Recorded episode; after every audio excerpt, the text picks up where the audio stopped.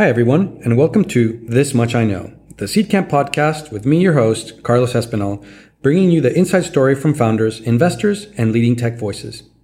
Tune in to hear from the people who've built businesses and products, scaled globally, failed fantastically, and learned massively. Today, we have a very special guest, very different, in fact, from our traditional set of guests, because not only is he an entrepreneur, and we'll talk about his company in a second, but he's also an actor, producer, and director. Today we have Joe Levitt, Joe Gordon Levitt. I always get your name wrong. Apologies about that. It's, it's, it's a tough name, actually. Ah, man, you know, I have a long name too. I have one of these four name Latin American names. But anyway, Joe Gordon Levitt is joining us today to talk about his company, uh, Hit Record. And one of the things that we like to talk about is the early life of the founder before the company. But we also want to talk a little bit about, in his case, his acting career. You know, one of the things that's really interesting is that he's played some characters that I really love. He's, he is the Cobra Commander. Um, he is also in the Dark Knight and he's been in the Bat Cave and hopefully he'll give us some insight into that part of the world. He's been in Inception and he's been, you know, the, the director of his own, uh, his own movie. You know, he's been uh, a really great piece on Don Jon so he's just done about everything. And I think part of that is the foundation of what drives him in helping others create. So maybe Joe, we can start off with your early career. I understand that just like every other successful entrepreneur, you dropped out of college, but walk us through kind of what you were doing and what was that first thing you did after you dropped out? Sure. Well, um, so if we want to talk early career, we would really go back to me being six years old and I'll I'll you know to make a long story short, I worked as as an actor from age like six to nineteen, and then I I wanted to quit for a while um, just to see sort of what else I might do because I I loved acting and I'd always loved it, but you know my friends were heading off to college and approaching the question of okay what am I going to do with my life and I think I I sort of wanted that for myself. I wanted to not know. I wanted that kind of blue sky, and um, so I went to college in New York City at uh, Columbia and had a really good time there. Met some really cool people. Took some some cool classes. But yeah, I, I did drop out about about two and a half years in, and um, the moment really that made me drop out was when I got my first copy of Final Cut Pro, which is video editing software. Because I'd been making little videos and stuff with like the family, you know, camcorder ever since I was a little kid but editing those videos was something I'd always wished I could do, but you you couldn't do, you know, back when I was a kid in the in the 80s and 90s. You know, kids today, it it would have blown my mind back when I was a kid to have the the, the ease of editing that you have now. You can just, you know, download iMovie on your phone and cut video just super simply and it makes all the difference in the world when you're trying to make a video if you can edit it or you can't edit it so back in like 2002, it was the first time I ever bought an Apple computer. I'd, I'd been raised on PCs and, uh, and I got it so that I could get Final Cut Pro and was finally able to edit the videos that I shot and fell so in love with editing that you know it came down to me saying you know I could spend time writing this paper for school or I could be editing and uh, that's when I dropped out. But it's interesting that you know I didn't know this part sort of of, of that early passion towards uh, creation and production, and it doesn't seem to me that it would be an obvious transition from that to being the subject of video editing and being an actor. How did how did you park that? Because you could very easily have started your career down that path and just stayed down that sort of path. Why the acting? Well, the acting was also from from just an early early age. You know, when I was like four years old or something, I was in a kids choir, and uh, and then the music teacher who taught the choir started doing like musical theater, like little kind of kids community musical theater, and you know Peter Pan and Guys and Dolls and Grease and things like that.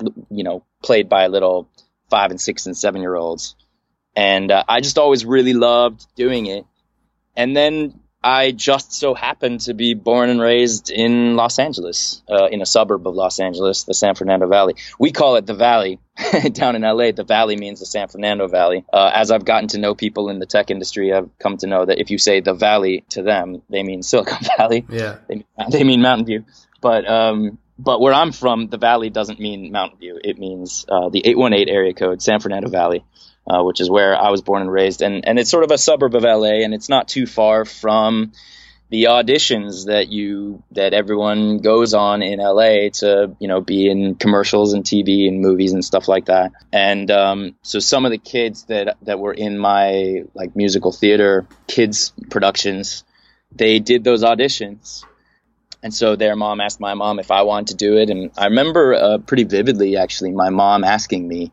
I remember being in the kitchen, uh, and if I recall, there, we were like unpacking groceries or something like that and I remember her saying, "You know how you you like to do the plays in, in Miss Karen's class.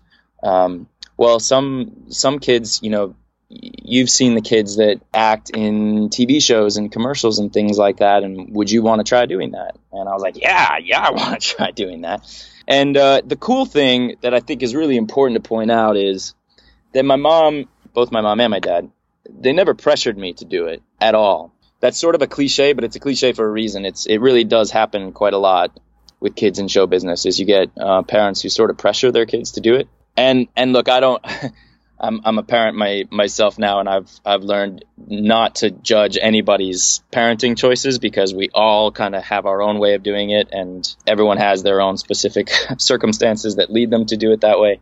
But I'm personally grateful that my parents never pressured me. They never said I had to do it they always said, if you enjoy it, then we'll support you and help you do it. And as soon as you don't want to do it anymore, then you can stop. And one thing just led to another. Yeah, so I started going on auditions and, and I just really, really liked it and got some parts. And I remember the first job I ever did, I was six and I was doing a, uh, I was acting in a commercial for um, like a, a local unknown brand of peanut butter. And it took all day and we were in sort of like 1920s costumes and it was supposed to be raining in the commercial so it wasn't necessarily the most comfortable sort of situation and my mom tells the story that, that she was sure i was going to want to quit after spending this whole day and we walked out of the soundstage at the end of the day and i said whoa it's nighttime i didn't even know because the time had passed so quick because i just loved it i loved being on a set I loved seeing all the different jobs that all these different people did and how it came together. And I loved being part of it. And I loved, you know, performing my little part. And um, well, it sounds like you were paying attention about all those parts. And I, and um, a little bit later, we're going to be talking about parts that are part of you know hit record. But mm-hmm. maybe maybe you can walk us through you know through the evolution of your sort of acting career to the highlights and the lowlights because I'm sure there's characters that you were like, oh my goodness, so cool. I was I was in the Batcave. Maybe maybe I'm projecting here, but like, w- was there anyone that it was the highlight, and then the ones that you were like, oh my goodness, I cannot believe, not in terms of being underpaid or being a crap product that you had to promote, but rather where you're like, you know, actually perhaps this is something that a lot of producers or a lot of content creators have to make compromises on, and maybe maybe you're like, eh. Uh, yeah, I mean, well, I I've been really fortunate and gotten to work with some some incredible people I look up to a lot. You mentioned the Batcave. That that filmmaker Christopher Nolan, who made uh, the Dark Knight trilogy, he also made Inception and so many great movies. Memento, The Prestige. He's got a movie coming out this summer. I'm really excited to see Dunkirk. Uh, his last one, Interstellar, I really loved. So getting to work with him was uh, was definitely a highlight. Um, watching him do his work, he has a very unique approach to um, how he makes movies, uh, which I really admire. Uh, he, it's funny because even though he makes these movies that are huge and very popular and commercially successful, he honestly, and I believe him when he says this, he's like, I, I don't think about what anybody else wants to see. I just make a movie that I want to see. That's a big part of what makes his movies stand out. They have that unique quality. They don't pander uh, to the lowest common denominator. They're they're smart and they're demanding and because he's a smart guy and and and I think audiences feel that. They feel something sincere about his films and that's why they they love them. Um, uh, so yeah working with him is really a highlight.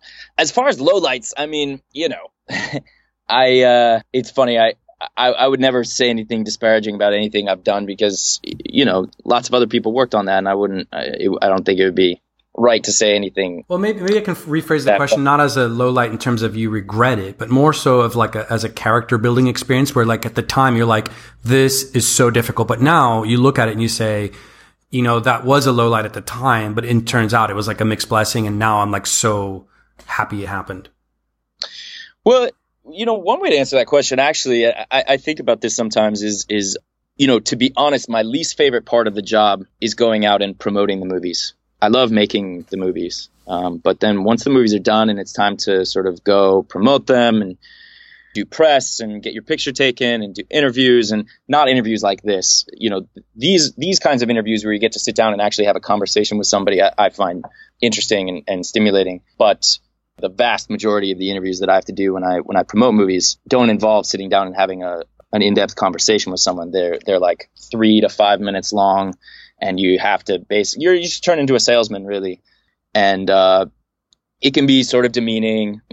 it can be pretty irritating. I get irritated with myself. You have to kind of say the same thing over and over and over again, and it's not fun. but uh, to your point, I actually think that now looking back, having done this for decades, I mean, I started doing press for movies when I was like 12 and I'm I'm 36 now. I actually think that all of that time spent doing that basically like I said what amounts to sales has actually really helped me in in my ability to like have a good meeting, you know, sit down across from somebody and make myself clear, have an agenda and and communicate that agenda.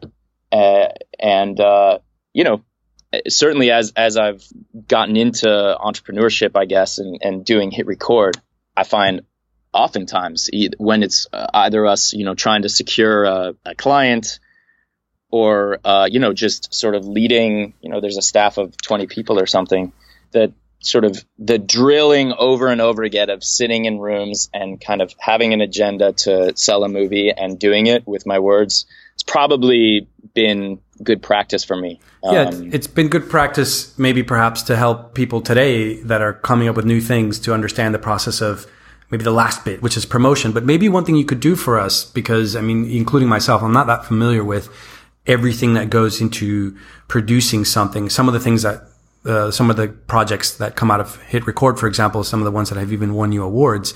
Maybe you can walk us through, maybe if you want to use Don Jon as an example of all the elements that make up a production. Sure. Well, um, so uh, producing a, a, movie or a TV show or something in, I guess, in Hollywood, you could say, uh, there's a pretty there's a pretty well established convention of how how you do it. And that's pretty different than how we do it on hit record. You know the way that you would do a traditional production is there's an idea that idea becomes a script. You know that script goes into pre-production and then you actually shoot it and then there's post production and then there's distribution. And at every turn you're hiring professionals paying them a salary to do a very um, there's a there's a sort of a fixed roster of all the different jobs like on a set it's very finite it's it's very predefined you know you have and it's very hierarchical. It's almost like the military. Under the director, you have the cinematographer who's in charge of all things camera and lights, and then you have the gaffer and the best boy grip and the grips and the electricians underneath them. And then in the area, there's the production design who's in charge of everything that you uh, kind of see other than the actors, all the sets, all the props and everything. And under the production designer, you have the art director and the set decorators and the prop department and the costume department, et cetera, et cetera. It's all very, um, it's all very sort of set in stone. And you, you, there's these slots and you hire people to fill those slots and everybody knows how to do their job.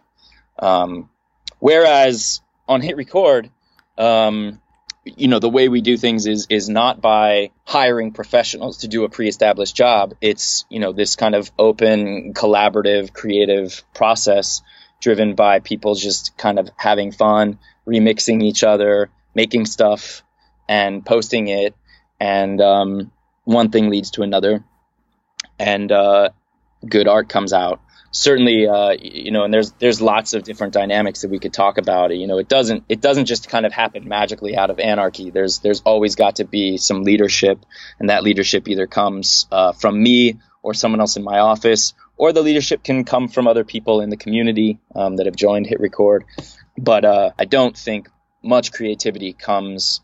There's not much fruitful collaboration without leadership, and and that goes for both conventional Hollywood production as well as our sort of unconventional uh, open collaborative style that we do on hit record. Maybe on, on that topic of leadership and we'll, we'll touch upon it in a couple of ways but um, first both of them dumb like non non movie industry person. First of all what is pre-production? Just out of curiosity because I, I heard the term before but i don't know what it means. And the second one is on the leadership side of things, is the director the person who is the leader across the entire scope of everything from script to distribution, or is there somebody else? Is that the producer? Okay, so two questions. Pre-production is basically where you're um, you're getting ready to actually shoot. So you probably you have a script. You're maybe still tweaking the script, but the script is pretty set. You're scouting your locations. You're making your hires. Uh, you're casting. You're, you're choosing your actors um, building the sets, planning your shots, fitting the costumes, all that stuff. Everything you need to do to get ready yeah. happens in pre-production. Okay. Um, as far as who's the leader, well, there's a little bit of a case by case basis. In traditional Hollywood, going back to you know the early 20th century, the director was not the leader. The the producer and or the studio was really the leader is whoever's financing it. And the director was someone hired to kind of facilitate uh, and make sure that everything kind of worked nuts and bolts wise as far as, you know, making all the scenes, making all the all the filmmaking work. Around the middle of the 20th century in the in the sort of 60s, I guess, a new sort of idea about filmmaking kind of emerged mostly out of France and then spread into Hollywood in the 70s that's often called auteur filmmaking, where they sort of treat it less like a commodity and more like an art. Um, because film, for the first number of decades of its existence, was not considered an art at all. It was just, it was like uh, the circus, or um, you know, it's just a business, like you know, in penny arcades or whatever. Yeah. Um, but yeah, I think a couple generations later, people, you know, a couple generations of people grow up seeing movies, and uh, they start thinking of it as an art form, and uh, and so that's when more power shifted to the director um, as kind of artist and writer director, and and then producers. Um, would would sort of take positions of like this writer director has a vision, a work of art in his or her mind, and I, the producer, am going to facilitate that um, and uh, and today both exist uh, all along the spectrum, and really every production is is its own unique beast. So maybe that's a good sort of starting point for you to now that you've sort of laid the foundation for us to sort of understand these relationships. You know, I've had the privilege of playing with with the with your product firsthand and seeing a lot of the great things that that you guys are doing. Meet some of your team that are going through the process of that leadership internally within the community. But maybe you can walk us through how it is that you manage and which one of those two styles of directing or producing you optimize for, and what is what is the idea, the general idea behind success in in in the company? Yeah, um, well, uh, that's a good question. I mean, again, the the way that we do it on Hit Record is is so different from from the way that Hollywood productions are are made. Um, we we definitely really emphasize creativity, uh, and I think people come to our site or they download our app because it's pretty universal. I think that all of us have a certain desire to express ourselves, um, to tell stories, to draw or make music or whatever it is your outlet for creativity. And of course, some people um, practice that more than others, and some people feel more confident creatively than others. Um, but I think we all have it to some degree. And uh, and the thing is, elsewhere on the internet, that that urge to be creative, I think in many ways is sort of conflated with the urge to be famous. Um, and it's it's very much about sort of you go on Instagram or Snapchat or YouTube or whatever, and it's about sort of posting your video and saying like, "Hey world, look at me," and sort of seeing how much attention you can get. Whereas on Hit Record, what we really emphasize is collaboration, less about "Hey world, look at me," more like, "Hey everybody, what can we do if we work together?" Um, so our our our site and our, our app are, are, are sort of aimed at trying to facilitate that collaboration. People are are encouraged to build off of one another.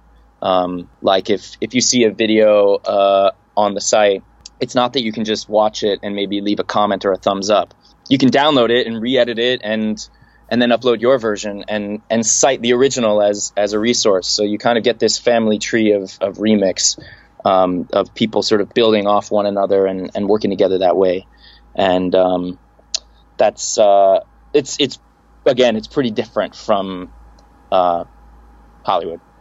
And how did you know you you you have um, a team and you, you have a, a, group of people who are both in terms of uh, community management helping the community curate something that has produced awards. And maybe you can talk about the, the award that you won and how that happened. But also another part of the team that is helping with operations including your co-founder jared. So maybe you can walk us through you know both the relationship that you have and how you met jared but also in how you jared and the rest of your team help that and and sort of promote that content to the quality level that requires to win awards. Sure. Uh, yeah well i'll i'll maybe i'll i'll start uh, where Hit Record started because it um the thing is it, it wasn't a startup as I think most startups are. um, Hit Record go, going back to the the time of my life where I was talking about where I first started editing video. At that time I dropped out of school and I wanted to get back into acting and making movies and stuff. Um, but I couldn't get a job, and that was really painful because I'd spent my whole childhood working, and and I spent like then a whole year trying to get back into it and and just getting rejected. And um, and I realized at that point, all right, so I have to take responsibility for my own creative outlet here. I can't just wait around for someone else to give me a part. Uh, I want to be able to make things um, because I want to make them. And uh, hit record was just this little turn of phrase I sort of came up with to just sort of to find inspiration to hit the record button to me became this kind of like metaphor to to do it to self motivate um, and I started making these little short films and writing stories and songs and stuff and and my brother helped me set up a website to share some of that stuff and we called it hitrecord.org and this is this is a while back. This is like 2005 so it was uh so it was it was right before it became common to like post things on YouTube or, or Vimeo or whatever, um, or it was just as that was starting. And uh, we never, at that point, we had not at all conceived of it as any kind of production company, collaborative or not. Uh, we never thought of making a TV show out of it or anything like that. But gradually, a community started to form on this little message board that we had put up. And what we noticed was that some of the people on the message board wanted to just come and check out the little videos I was making. But a lot of the people wanted to do more than that. They wanted to collaborate with each other as well as with me. And and my brother and I thought like, now that's that's really cool. That's unique. That couldn't have happened five years ago. The, the, the internet, this new technology is facilitating something new. And so we leaned into that and for a number of years, we just kind of, as a hobby, ran this message board. And, and my brother was a coder, and um, he sort of built out uh, functionality on top of the message board in PHP. And this community and this collaborative process gradually formed, and we never really spent almost any money on it. We certainly didn't have any plan to make money with it. Um, it was just something we were doing for fun. And then uh, as it was growing, I was talking with my friend Jared, who you mentioned, whose background is actually in producing uh, theater and live events. And we talked about would there be a way to take this collaborative process that's happening in this little online community and do bigger things with it, make make grander scale productions with it. And we both thought that sounded really really cool, and uh, so we set about trying to figure it out. And um, we did it in a very kind of do it yourself way. We neither of us knew anything about how to properly set up a uh, a tech company or a tech media company or you know a startup you know i remember hearing from different people try to set it up so that it can scale and just not even knowing what that meant and honestly not not really caring to to look into what it meant um, we just kind of wanted to make these art projects. And we did. And and we we kind of we we really succeeded in doing what we set out to do. We set up a, a version of the site that allowed for um, the intellectual property. We created this unique terms of service. We worked with you know lawyers to to figure out kind of how the intellectual property would work and how we could pay people if we were able to make money with the productions. And and we did that. And and um, we made a list back in I think 2008 or 9 of like things that we would hope to accomplish with our new production company. and like things like we could make a whole short film, we could screen a short film at a film festival, we could make enough music to put out a record. We could, you know, self-publish a book. Things like that were on our list. And at the very bottom of the list was maybe one day we'll even be able to um, make enough stuff that we can we can have a TV show. And uh, you've done all of them. Now we've done all that. Yeah, in 2013 we, we we made our TV show. We did two seasons of it. It's called Hit Record on TV. Uh, and um, and that's the award you're talking about. We won an Emmy for that TV show um, for uh, interactive media, I think it was called. Um, the Emmy, I forget the the title of the Emmy actually, which is embarrassing. Um, but yeah, I think um, social or interactive experience an Emmy for that or something like that. Um, but it was it was a real honor to be, even though I forget the name, the long name of the, the actual award. Uh, the fact that it was an Emmy, you know, the, the Emmys for if if those of you who are listening don't know, um, the Emmys are like in the television world, they're like the Oscars. They're um, it's the the Television Academy of Arts and Sciences and um, or the Academy of Television Arts and Sciences. And so to have our kind of newfangled way of producing things be recognized by such an established institution um, it meant a lot to us, and it really meant a lot to the community of all these thousands of people who had contributed to our TV show. Well, what's what's amazing about this contribution is that not only was it a collective win for everyone in the community, but that you guys actually also share some of the benefits, the financial benefits of success. You, maybe you want to share some of those elements. Yeah, I mean, I think it's really important that that that people get paid. Um, there's sort of a trend. I feel like um, it's not sort of a trend. There's a massive trend in online culture today that you know the saying goes, "Information wants to be free," or that intellectual property itself doesn't have value. And uh, I think that's a very unhealthy way of thinking about things. Uh, there's a great book about this called "Who Owns the Future" by Jaron Lanier that um, that I think articulates this really, really well. But basically, it's that um, you know, uh, well, Google is probably the biggest example, right? You if you Google something, you can just get information about anything, any song, any uh, image, any work of journalism or science or anything. You just Google it and you get it for free. And of course, there's something great about that. It's it sounds nice that that's free, but the truth is, it's not for free because there's money being generated in this transaction. It's just that none of the money is going to whoever produced that intellectual property. The money's just going to Google. Um, and I would argue that that's not fair because Google's not the only one who's generating the value. In fact, most of the value in this transaction has been generated by whoever made that IP, not by Google. Google deserves a cut, but they don't deserve all of it. And the notion that whoever generated the IP um, deserves nothing. I think that's actually uh, really short sighted. And if we continue to believe that that's true, I think we're sort of doomed. And I, when I say I think, I'm really very much echoing again uh, the way um, the the sort of thesis of this book, "Who Owns the Future." Um, that that if you're interested in this kind of thing, I highly recommend because what what that book says is as more and more industries become more and more based in software, which they inevitably will, if we consider intellectual property to be just free ones and zeros, then all of these industries will just go the way of the music industry. The music industry was shattered. The journalism industry is is getting destroyed. Um, and if we, you know, take that a step further, uh, say as medicine becomes more and more software based, as it certainly will, what with you know genetic engineering and you know they're talking about 3D printing organs and things like that. I mean, I, I, all that stuff is going to happen relatively soon. You probably know better than I. You're you're in the you know tech space more than I am.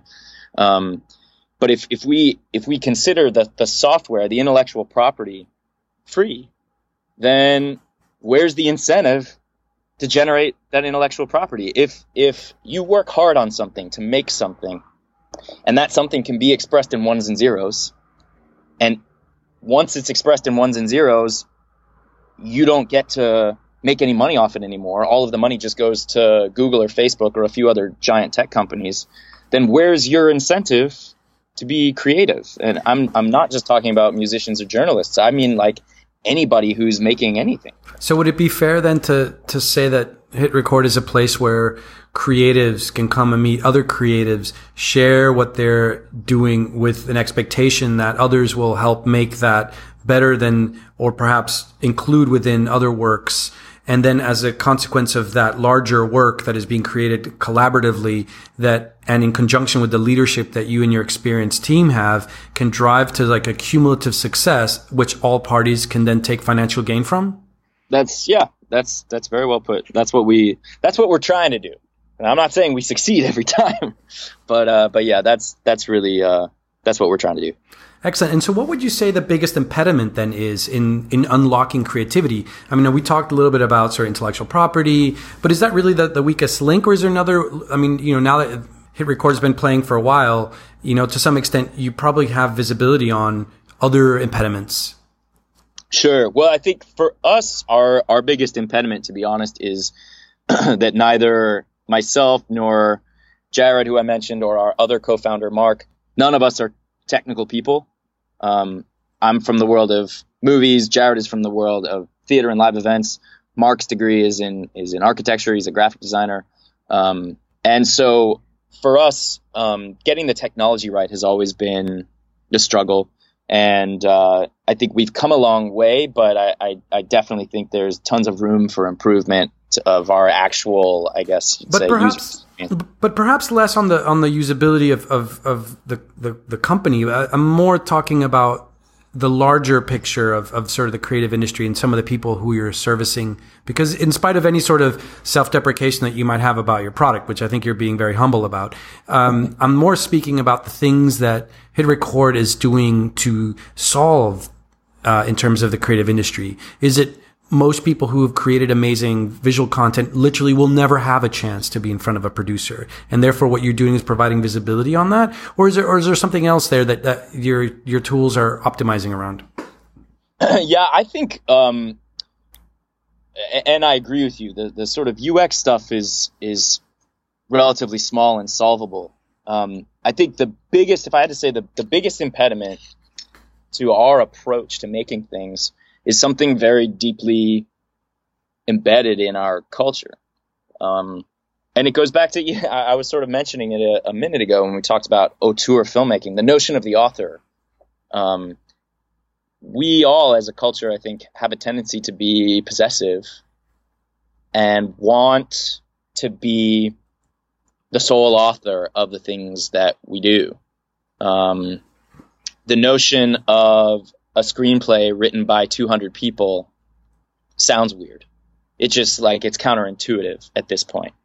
I think in the future that'll become more and more common. A screenplay written by 200 people or a screenplay written by 20,000 people.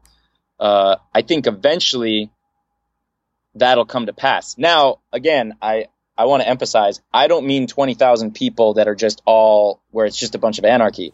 I think if there were 20,000 people, there would have to be an important hierarchy of leadership, and there would there would probably have to be an individual or a team of individuals leading that creative process, or else nothing useful would get done. Um, but uh, but uh, yeah, I, I, think that um, for some people, the notion of coming to our site and putting up a piece of whether it's writing or visual art or video or a song, and saying like, okay, now anybody else here remix it. Go ahead, do something do something else with it. In in our culture, that would be considered sort of piracy. Um, you wouldn't think of that as a means of collaboration. It's just not how we tend to think about things. But but I think eventually we will. I, I think that's actually the more natural way. Um, that our notion of of sort of uh, authorship goes back maybe to you could argue kind of the printing press, uh, where you know the beginning of the publishing industry. Um, whereas before, if you uh, if you heard a story, that story it was normal that like you know you heard a story either like at the tavern or if we go thousands of years before that, like gathered around the fire or whatever. storytelling was something communal. it was something social. It was something that it was normal for lots of different people to sort of throw in their two cents, and it was normal to get sort of a new version of the story next week that had evolved a bit. The, the bonfire was the original remix table. To- yeah, 100%. And and I think there's something very natural about that that that the internet has the potential to bring us back to. Um, that's not really the trend right now. Like I said, the trend right now online is much more narcissistic than that. Hmm. But uh, but I think we I think we uh, I think we could get there.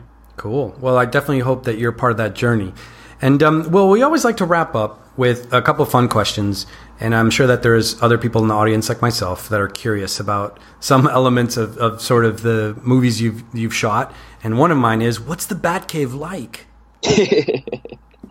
Uh, the Batcave was pretty dope. Um, let's see that that Is, it, if is I- it a real place? It was built on a soundstage. Well, there was, I mean, so uh, as far as the exterior was somewhere completely different than the interior. The exterior, we were in the wilderness uh, in Wales.